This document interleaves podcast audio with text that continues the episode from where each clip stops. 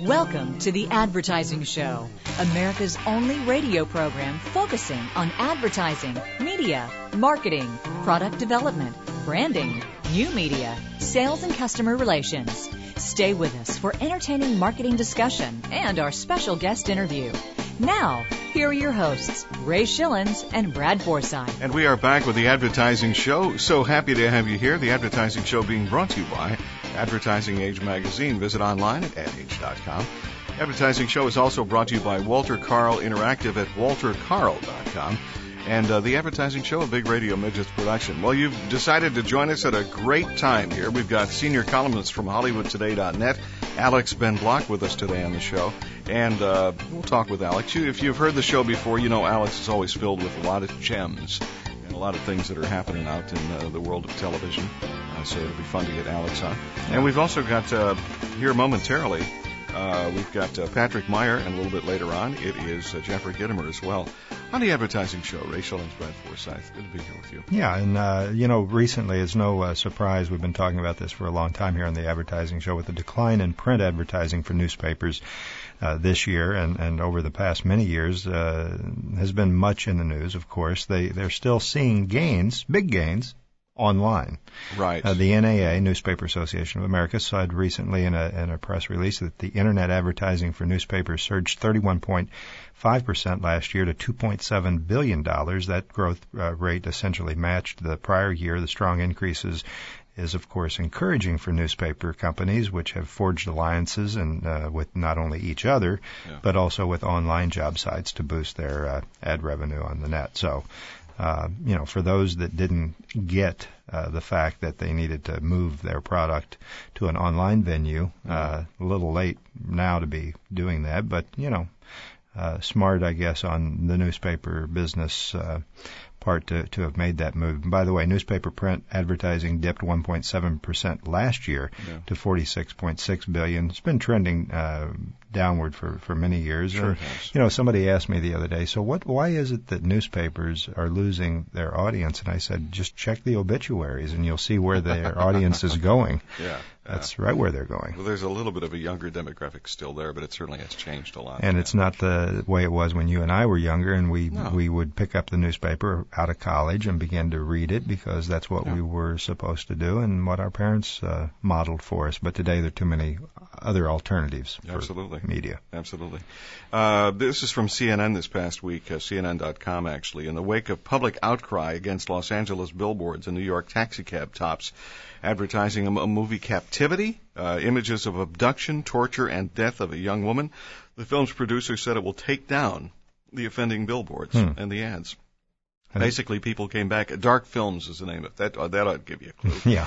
theatrical distribution partner uh, in the uh, Motion Picture Association of America received a barrage of phone calls objecting to the gratuitous depiction of the film's star Elisha Cuthbert, Cuthbert, uh, being tortured and killed. Right. Well, sure. Well, and it Come worked. on. It worked. It made people talk about it Here and get go. publicity, and probably right there in the LA Times. So they said, "See, we got what we wanted." Mm-hmm. Uh, but that goes back to that other idiotic stunt that those guys did in Boston as Yeah. well. Well, Like, come on now. yeah. Uh, so anyway, that's we won't talk about that No, anymore. We'll edit that, in fact, later uh, in the week. Uh, you know, uh, beware of Wi-Fi jackers. Did, did I don't know if I mentioned. Wi-Fi jacker. Well, uh, apparently the open wireless hotspots that you thought were pretty cool for, for providing uh, free web access Mhm. uh, might actually be a trap. Uh, hackers are creating open look-alike wireless access points so that they can get access to your sensitive information. The FBI uh, Los Angeles says that consumers should be particularly wary of high traffic uh, uh, Wi-Fi hotspots such as cafes, airports, and hotels. And I think I mentioned this a few shows ago, and I'm doing it now again just as a public service, uh, where laptop uh, turnover is significant, such as airports and hotels. And there's an axiom they say, uh, if a uh, com- in the computer world, if it's convenient. Mhm. Uh, then that is the enemy of security. So I I saw somebody the other day with a laptop at a coffee shop, and I thought, I wonder if they're aware that that's of that, kind yeah. of a yeah that's a risky thing today. What about the Wi-Fi cities? San Francisco's a Wi-Fi city. Same concept. I don't know. I, I you would think that either they've figured out a secure way of handling that. Although these hackers they get in there and they put Oh, something that's similar to your Wi-Fi uh, URL. Yeah. And it's like lowercase versus uppercase, so it's it's somehow able to throw you off. And if you click onto the wrong one, you're in you're being viewed on everything that you're doing. Sweet. Yeah, Scary, isn't it? yeah. Well, I don't do Wi-Fi. Do you? Uh, no, no. Although we have done that before from remote Yeah. locations Right. and such, so uh, who knows? Yeah. That's uh, that's something to watch out for. Well, again, Wi-Fi at home, which we have, is different than a public venue, and I Yeah. think that's the key here. Okay, very Yeah. good. And Something to know. Uh, the advertising show, Alex Ben Block here, about to join us uh, on the advertising show for a few segments, and uh, we hope you stay with us for that. Patrick Meyer says that we should be quicker and sexier, and I think that's probably true. You've, you've got one of those, and I've got the other. Exactly. Which uh, we'll leave it up to you as to decide which one it is. It's true. Welcome to Understanding the Future Now. It's the Marketing Insider featuring Patrick Meyer. Repeat after me. Quicker, faster, sexier, cooler. That, my friends, is probably your biggest challenge because that's where the consumer is going. What I'm talking about is the fact that there are basic human needs, and you do not have to be a rocket scientist to predict this. But many executives are surprised when they get blindsided by the competition, or even worse, when another industry obsoletes your business model, like Nokia and Motorola as leaders in camera sales last year via their cell phones, or HP as the imaging leader, and where is Kodak? Totally blindsided. Well, no surprise, what the consumer wants is quicker, faster, sexier, cooler, more fun, smaller, bigger, more experiential, better, best value. That's what it's all about. So when you are doing things, advertising or marketing wise or new product wise, every day say, how can I make it quicker, faster, sexy, cooler, more fun, make it bigger, make it smaller, make it more experiential, or make it a better, best value? A great example cell phones. All around us, constantly doing this. Everything from ringtones to razors to slivers to new colors. Now with TV, even Bono with red, it's constantly quicker, faster, sexier, cooler. Go back to your business, do the same thing. How do we do that on everything that we do every day? Quicker, faster, sexy, cooler. You've been listening to the Marketing Insider, heard every week here on the Advertising Show. Join us next week for more insight into the future of marketing. This is Patrick Meyer as your marketing insider. And remember, the revolution is now. Hey, you want to know more? Go to nowinc.net or send me an email at patrick at nowinc.net. Alex Ben Block coming up uh, momentarily on the advertising show with Ray Schilens and Brad Forsythe. Alex is an entertainment industry journalist and author. Has written uh, weekly columns about personalities, trends, and news in broadcast, satellite, and cable television for uh, such publications as Television Week magazine. He's also a regular panelist for Call Sheet, which is an independent look at the entertainment business. Heard weekly on an NPR affiliate in Southern California, uh, KPCC. FM. He was previously the editor, the editor of the Hollywood Reporter. He's written books. Outfoxed is his book. Mhm. He's currently the uh, senior columnist for HollywoodToday.net. So Mhm. we'll have Alex on here momentarily. Other than other than that, he doesn't know anything about television no, or that's the what industry. it says at the very Yeah. end of his bio. Knows Right. nothing about television. Right. Uh, also worked in Detroit, in Mhm. Miami, my old stomping ground That's well. kind of a weird thing. Detroit to Miami. No, it's not. Actually, it's a good move. Well, yeah. I guess you'd need that real Leaving quick. Detroit for Miami. real quick. Do we have time for Yeah. this? Yeah. Well, no, we don't. Well, then we'll save it till the end of the because show. th- got again, this the music thing, comes yeah. in here. I don't Right. understand this. Yeah. Why does this always happen? I don't know. So Alex Ben Block, by the way, the advertising show being powered by Schipul.com. It's Ed Schipul and his gang, S-C-H-I-P-U-L.com, and a program called Tendenci. Check it out. Looking for your customer's email address? Rob Fitzgerald, who runs Walter Carl Interactive, says it's much easier and more profitable to reactivate an old or lost customer than to acquire a new one. An email append strategy and an email change of address program are the most successful and cost effective ways to bring your offline customer communications online.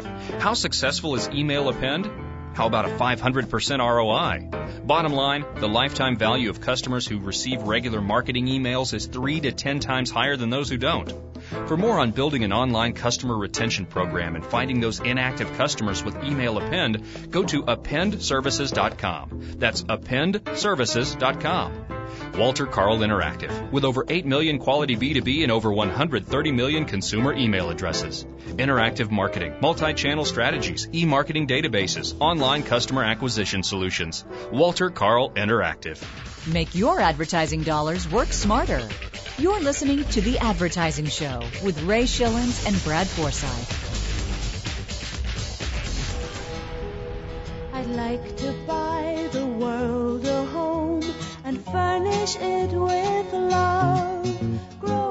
Grow up. As promised, back on the Advertising Show out of LA, our very special guest and a regular here on the Advertising Show. It's Alex Ben Block, senior columnist at HollywoodToday.net. Boy, are you about to learn a whole bunch of stuff about what's going on. Alex, welcome back to the Advertising Show. Well, thank you. It's always a pleasure to be here. Well, and uh, we know we're taking you away from a little domestic chore there, so thank you for uh, spending some time with us today. Well, and uh, thank you for taking me away from it. I knew you would say that. Uh, you know, before we jump into some great topics here, such as uh, the summer movies in particular, I wanted to just uh, real briefly get your take on Fox News U Report uh, service that debuted recently, which will allow viewers to send news reports to uh, the Fox site that will be featured on shows such as Hannity and Colmes and O'Reilly Factor and so forth. I know this is all about, I guess, uh, you know, user generated news reports via social networks. It's all been in the news lately and, uh, and then not just Fox, but others seem to be wanting to get in the fray there along with CBS and others. Give us your take on this. Is this where, is this trending and where we'll see others go? Well, you know, we've entered the age of interactive, where not only does the media broadcast to you, but you can talk back to the media. And increasingly, in talking back, people don't want to just say what they're thinking. They want to show videos, like on YouTube, or they want to uh, show other things that they've created on their computer. You know, if you have an Apple or even a uh, IBM uh, format computer, you can do all kinds of artistic stuff these days, and uh, also capture news. And so, what Fox News is doing, and many local stations are doing, and uh, many national networks are doing, is asking their viewers to become the source of their content. Of course, the most famous one might be Al Gore's network, Current, which essentially runs on user-generated content. But uh, going forward, the user-generated content serves a couple of purposes. One is it's free, and it helps fill a lot of airtime. Two, it actually brings in more viewers. It makes viewers more loyal because they feel they're interacting, and if they've seen their stuff on the network, it gives them a feeling like they have a proprietary interest in that network. Any any issues around credibility there that we're, we would be concerned if if we're like real journalists out there now being edged out or at least uh, sharing the spotlight with just Joe Sixpack? Well, this is a huge problem uh, that's already existing in the world of bloggers versus what they call MSM or mainstream media. You know, the standards for mainstream media are that you have to fact check, you have legal responsibilities, you have to uh, report everything, you have to check it over and over again, and then you have to stand by what you did. That's not the same as somebody who gets up and just uh, puts on their pajamas and types whatever they're thinking, or goes out in the backyard with a video camera and starts taking pictures of stuff, and who knows what they took or how they edited it or where it came together or when it was really shot, and then suddenly they send it to a news organization and say, "Hey, this is news." And uh, it's up to the news organizations to be very careful about what they air, and this is uh, increasingly a challenge. Yeah, well, staying with the online idea for a moment, Viacom suing YouTube, CBS, uh, former sister, and just separated out of Viacom, paying to have programming promoted on YouTube. Uh, any irony there? I mean, what's going on, Alex? Well, there is an irony there, but there's a huge issue here, both in terms of copyright and business dynamics. What's happened is that YouTube, you know, in a matter of a couple of years has become wildly popular, was acquired for big bucks by Google, I think about $1.65 billion. Uh, and suddenly the content providers, 20th Century Fox or NBC Universal and so forth, looked at it and said, well, wait a minute, if, if they're paying uh, a billion dollars for this and they're using our content, shouldn't we be getting a share of this? This is not fair. And so they also uh, legally, you know, you have to protect the copyright or you lose it. Even if you're copyrighted, if you don't actively protect it, then the courts rule that you don't have a copyright anymore. Mm-hmm. So, uh, you know, there was long negotiations with a bunch of different people, and then Viacom, in the highest profile lawsuit, sued YouTube demanding they take down everything. And in fact, you know, YouTube's policy is if I am a copyright holder and I ask you to take it down, they take it down immediately. Mm-hmm. And that's legally uh, what's called the safe harbor provision of the Millennium Copyright Act, which means that uh, they may not know what you put up, but as long as they take it down when you ask them to do so, they, in theory, have no legal liability. Mm-hmm. But uh, Viacom is saying they didn't take it down fast enough. There's too much out there, and they don't want any more put up. And, uh, and then a short time later, of course, we found out what's really going on, which is that uh, Viacom wants to have their own YouTube, Right. as do some other people, and that they're all developing their own business models in order to not only uh, provide content, but to be the one who sells the ads against the content. And the most notable uh, recent uh, is the Fox, NBC, Universal announcing plans to create their own YouTube. What's the what's the deal with that? And should we expect other majors to follow in behind them? Well, you know, originally a number of other majors were involved in these discussions, but it's Fox and NBC Universal who actually have announced that they're going to do something like YouTube, where you'll be able to send in videos and uh, also see videos from shows, whether it's 24 on Fox or uh, uh, you know a clip from an NBC Universal show like Deal or No Deal, whatever it is. Uh, and that they want it on their own site. They want to sell their own ads. They want to control their own content. And uh, in fact, now they've made a deal with AOL to actually sell the advertising content on this new network for them. And so uh, I expect other majors to come into this uh, and others to follow and uh, develop their own sites. Uh, clearly, the battle of the copyrights is being used as a major wall to divide business segments so that, uh, you know, because the traditional media are a little frightened right now. You have these guys who for 100 years have dominated, and suddenly there's Yahoo and Google and YouTube and all these people they, that seem to have come out of the woodwork, and they're taking business away from them, and nobody's quite sure what the new business model is, so they're all scrambling to try and make sure that at least they can control their own destiny as much as possible. Yeah, a couple minutes left. Staying with the digital channel for a moment, and I promise we'll get back to summer movies here next segment. CBS is not only using the internet, uh, Alex, for streaming new shows, but they're offering content that's not available through broadcast versions. Is this a new uh, new uh, strategy we'll expect to see not only from CBS but other networks? Well, what it is is an expanding strategy. You know, uh, if you go back a few years, content on network television was exclusive to local TV affiliates. And then they said, well, you know, if, if we could also broadcast some of it on the internet, uh, maybe we could charge for it. And it turned out people didn't really want to pay for it, but if they put it up there for free, they'd get a lot of sampling. And then about three years ago, I think it was the WB network, which of course no longer exists, became the first to put up a show before it aired on network television, before any of the affiliates had a chance at it, and they saw it as a promotional tool. And, you know, it's an odd thing about uh, downloading and all this stuff. If you download a movie, that's piracy, because that movie is gone forever. But when you download a TV show, it's promotion. Because if you see one segment and you like it, or one episode and you, and you get involved with it, you're probably going to make it a point to go and watch that show on TV in the future. So increasingly, the networks see the internet as a way to extend their reach, build their brand, and a powerful promotional tool to drive future audiences to their shows.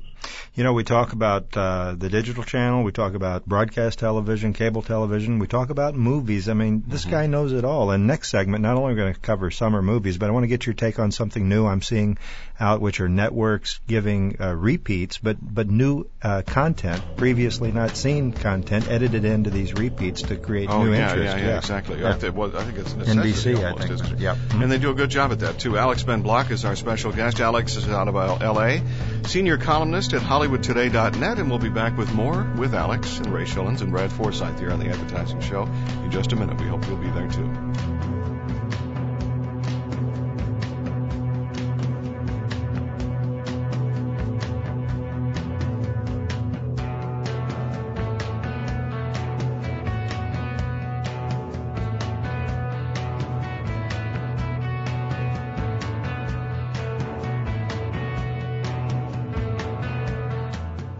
Why do more media professionals read iwantmedia.com?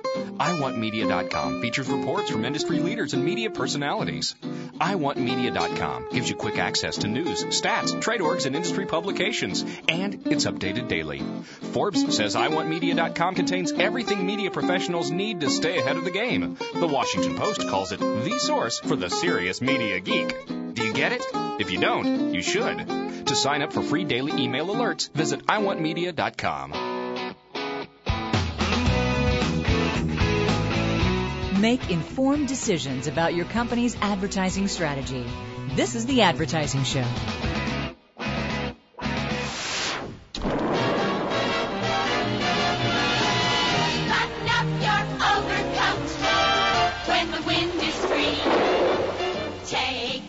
Always a special guest and always a treat to have on the advertising show with Ray Schilens and Brad Forsythe out of Los Angeles. Alex Ben Block, senior columnist at HollywoodToday.net.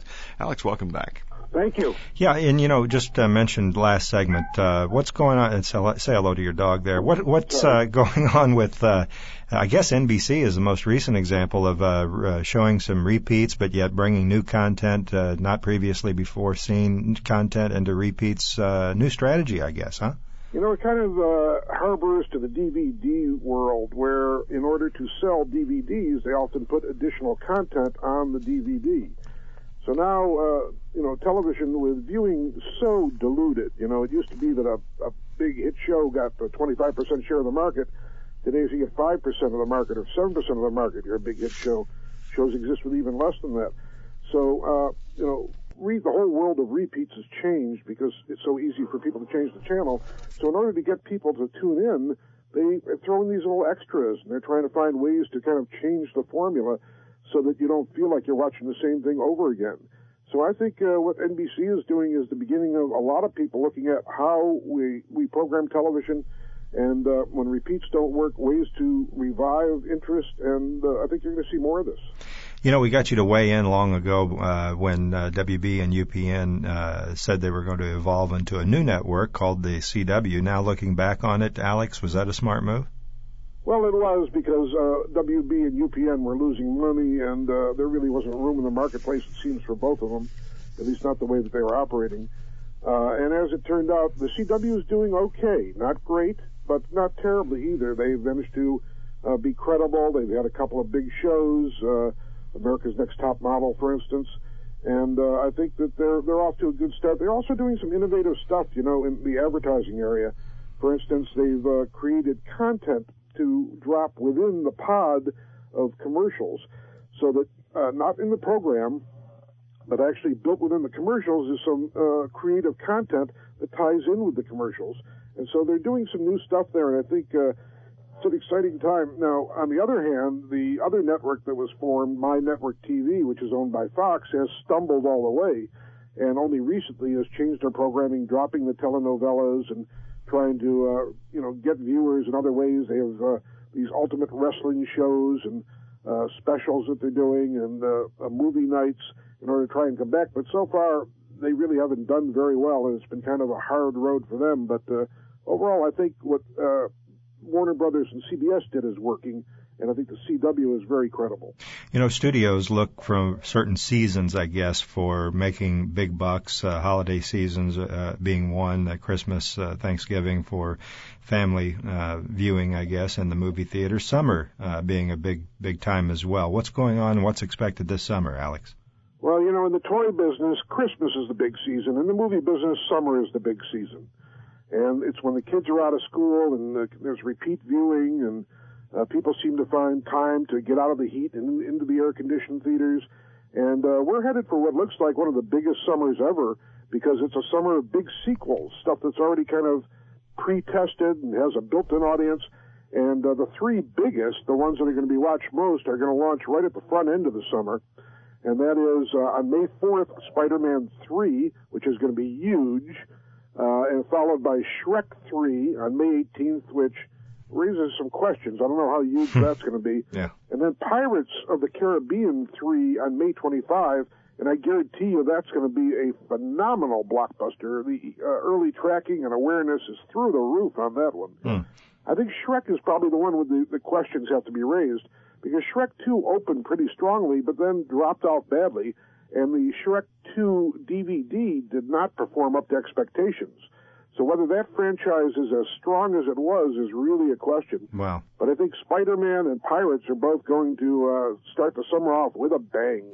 You know, next segment I want to ask you what's up with American Idol. I know there's a lot of uh, interesting things, to say the least, going on with American Idol and some behind-the-scenes things that only you know about. Uh, what do we have, about a minute left, Ray? Sorry? About a minute and a half. Yeah, a minute and a half. Uh, what's going on with... Uh, TV ad sales, in particular the major uh, cable networks. I thought uh, this year, as well as a bit last year, that you know it was supposed to be a soft uh, uh, up front. And what's going on there, Alex? Well, uh, you know, cable struggles a little bit in the upfront typically, but what happens is there's now over a hundred cable channels that are advertiser supported that are out there in the marketplace, and not everybody is going to share in the bonanza. But the top channels, the ones who have the strong content and who draw a regular audience, are continuing to do well. And the figures have just come in for how advertising is going, and it's about a $12.5 billion market now, and it's up about 4% from last year. This is for advertiser supported cable channels, not HBO, not CBS. Uh, the number one advertiser supported cable channel again this year is ESPN with their powerful sports programming, followed by TNT, which is part of Turner Broadcasting, which is part of Time Warner, and followed by MTV, which is part of Viacom, and followed by Nickelodeon, which is also part of Viacom.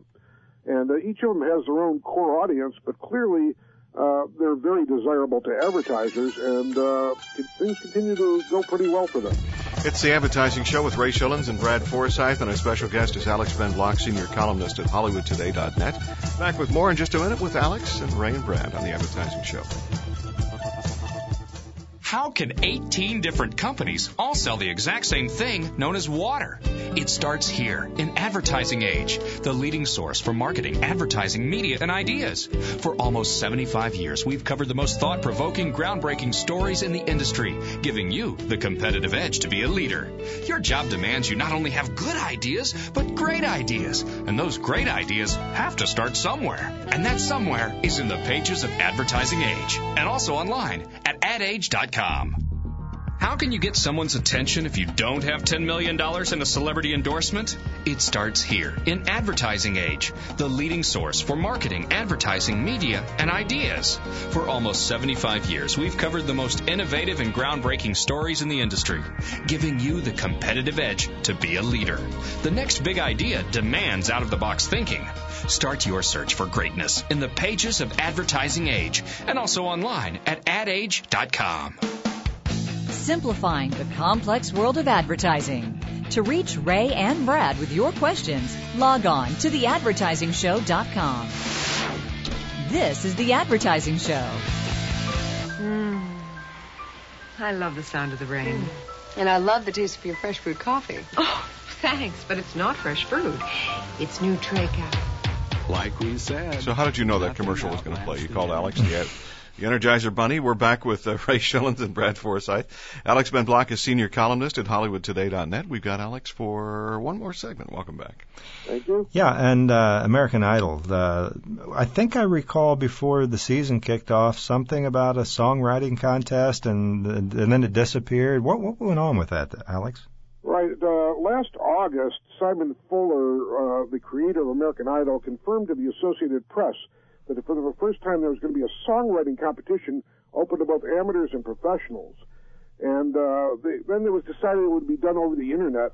And the idea was that uh, the winning songs would be the songs that were that would be sung at the end of the show by the two uh, top contestants. You know, in the past, established songwriters or well-known producers had created new songs that the finalists sang each season and several of them became hits. You may remember last season Taylor Hicks had a big hit with "Do I Make You Proud," and out of all of them, back when Kelly Clarkson sang "A Moment Like This" was a huge uh, record uh, that both CD sales and uh, radio radio play. Uh, well, the songwriting contest was never really officially announced, uh, despite these kind of back channel blogs and, and doing it. Uh, and now they say that they've canceled the whole thing. And the reason they're canceling is the, the producers say they're just too busy to get around to it for a number of reasons. One is the producers are also now going to be producing the Emmys later this summer, but more immediately, coming up in a few days, uh, they're going to be doing a big charity special called Idol Gives Back. And this new charity component uh, will include uh, a big charity event. Uh, half of the about half dozen remaining Idol finalists are expected to sing inspirational songs and there's going to be featured musical artists, including Gwen Stefani mm-hmm. and the comic Sacha Baron Cohen, who you may know as Borat, is right. going to be on the show. Right. Well, you know, it's interesting. Uh, they decided to do that this season, but yet that's a first for them with the uh, charitable tie-in, isn't it? It is, and uh, and they worked out a deal with the sponsors where for each vote that's cast that week, Coca-Cola, AT&T, and some of the others are actually going to donate some money to a thing called Charity Projects Entertainment Fund, run out of the UK by Richard Curtis. Mm-hmm. Wow. Well, that'll be interesting. I, I think they're they're really showcasing that a lot, and they make that announcement from time to time, and we'll see how the public reacts to that. I guess it's kind of warm and fuzzy and feel good. Sirius and uh, XM satellite services uh, in the middle of a merger that we predicted here in the advertising show many years ago, and uh, uh, I understand now they're going to be offering a, a video service of some sort. Alex. Right. XM was the first to announce. Uh, recently, uh, Sirius said they've made a deal with the Chrysler Corporation to launch services that will provide video to watch in your automobile. These are primarily aimed at families. So if the kids are sitting in the back of the Chrysler Town and Country minivan, the, the screen pops down, and there'll be a dedicated service that will have only family-oriented programming uh, specific to uh, the needs of this audience segment. And like Sirius or XM, it'll cost an additional fee. You'll subscribe to it, and uh, and we'll have it in the cars. Uh, you know, meanwhile, things are kind of touch and go here on the merger. Uh, there's a lot of opposition to it. There's FCC issues. There's congressional issues. There's business issues. Uh, it makes so much sense. You know, you guys predicted this merger because it's just the right thing to do. Right. Both these companies are struggling. They're both losing money. They're both kind of in over their head, and together they do have a better chance. But uh, the question is, uh, is satellite radio a standalone segment? And if so, then this would be a monopoly and uh, would be antitrust, and it's not going to happen. Or is satellite radio just one of many competitors in the media universe?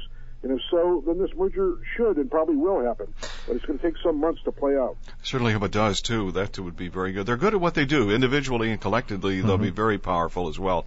And they can give Howard Stern more money then. That would be Oh, great. good. Alex Ben Block, it's been a pleasure having you here on the Advertising Show. Once again, we are always happy to have you back again and again. And uh, Alex is a senior columnist at HollywoodToday.net. Go to HollywoodToday.net to find out more about that. And Alex will let you get back to work on the house. Okay, we understand you have a wall to paint at this point in time. Thanks for being with us. Thank you, guys. You're welcome. Ray Schilens and Brad Forsythe on the Advertising Show with more in just a minute.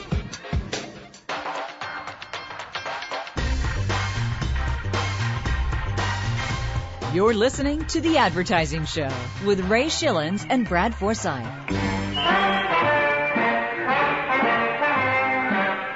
Here are some most happy fellas, the four lads for Ford. Standing on the corner, watching all the Fords go by. Thanks to Alex. Always a blast too. They're, what they're doing at his house, by the way, we didn't really explain, but they're renovating uh, his house inside. His okay? wife is. His wife is. Yeah. Yeah. And they have they have people on the outside, people on the inside. Mhm. Uh, they're they're redoing the driveway. They're repainting all the walls.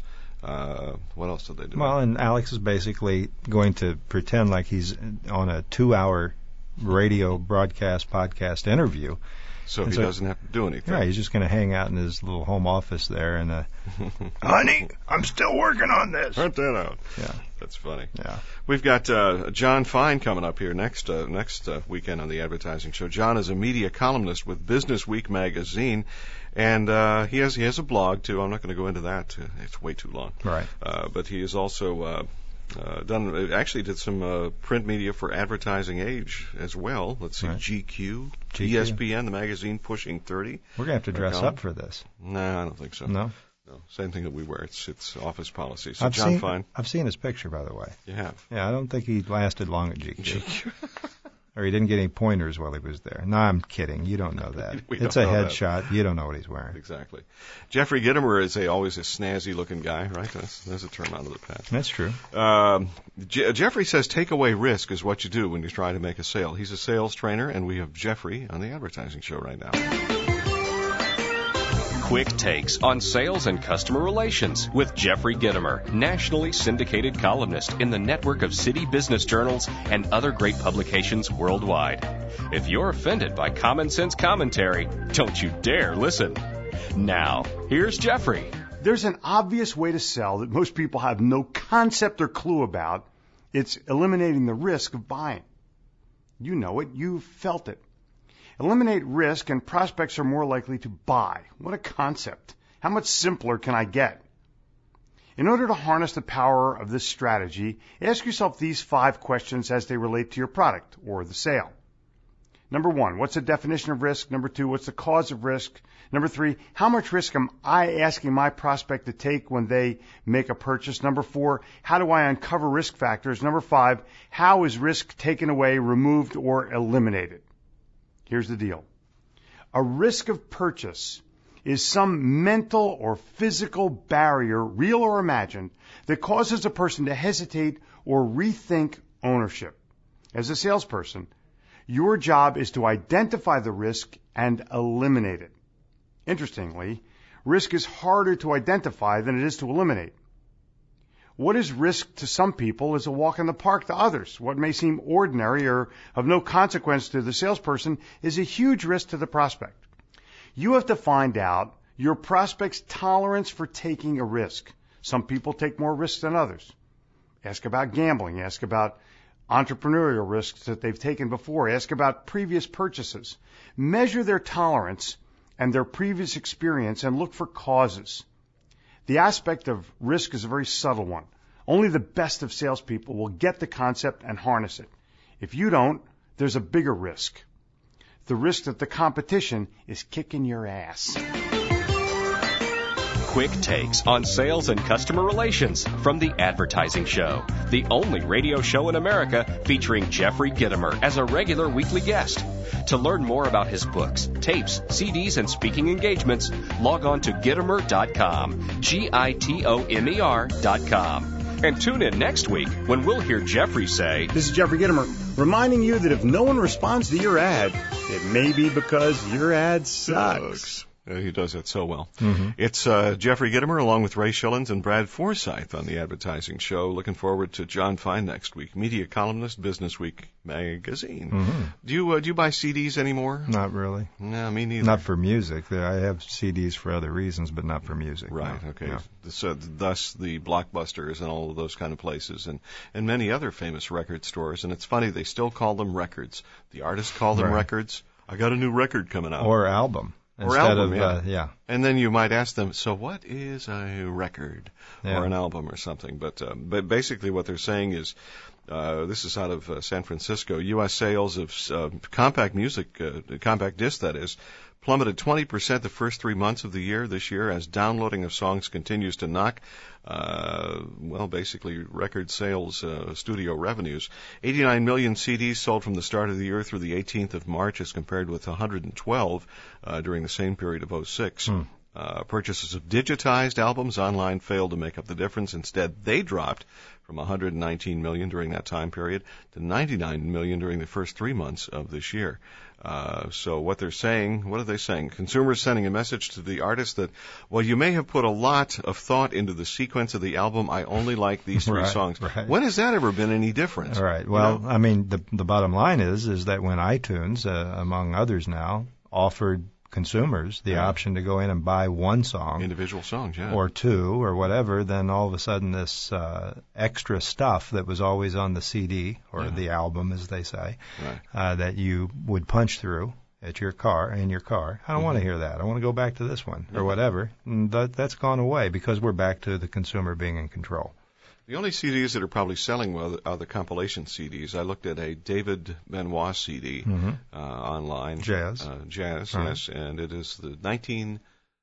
Oh, what is it? It's like a 20 year span of his music, the Hmm. best of. Yeah. And that's good because you know that the stuff on there are is hit oriented material and such. What do you think of uh, uh, Paul McCartney's soon-to-be ex-wife on Dancing with the Stars? I, I think it's stupid. Well, it is stupid, and she and you know something. I got to tell you, I, I didn't really realize how whacked out this lady is. Yeah. She's she's wacky, Yeah, yeah. and uh, uh, I mean I'm, I don't mean that in a disparaging way. It's just uh, you know, they there've been rumors she's been written about, and I didn't know if that was a kind of a spin they were putting on her because of the divorce and all that. But the more she opens her mouth, the more wacky she is. Yeah, Uh, exactly. have you noticed that? Oh yeah, she was on Letterman too. Uh, and Yeah. She was acting strange uh, there. Uh, I guess Paul didn't see that one coming. Well, did he? she didn't have her leg screwed in right. I mean, her head screwed on right. it's it's weird. She talked about her accident uh, Yeah. as well on, on the Letterman show. It was really strange. Did he say you're pulling my leg? No, No. no, he wouldn't do that. No. Yeah, he would. Well, he would. We love David. Uh, thanks again to Alex Ben Block, and look forward to uh, joining us the, the next Sunday uh, for John Fine, media columnist with Business Week magazine. And uh, it's it's been a blast as always. I love Alex, uh, great guy, full Yeah. of a lot of great stuff, and uh, is a, a nice thing to be full of. That's true. as opposed to the flip side of the coin. Correct. The advertising show being brought to you by Advertising Age magazine. Visit online at adage.com. It's also being brought to you by Walter Karl Interactive at walterkarl.com. That's Walter K-A-R-L.com. With Ray Schilens and Brad Forsythe. Hope you enjoyed it too. The advertising show is a Big Radio Midgets production.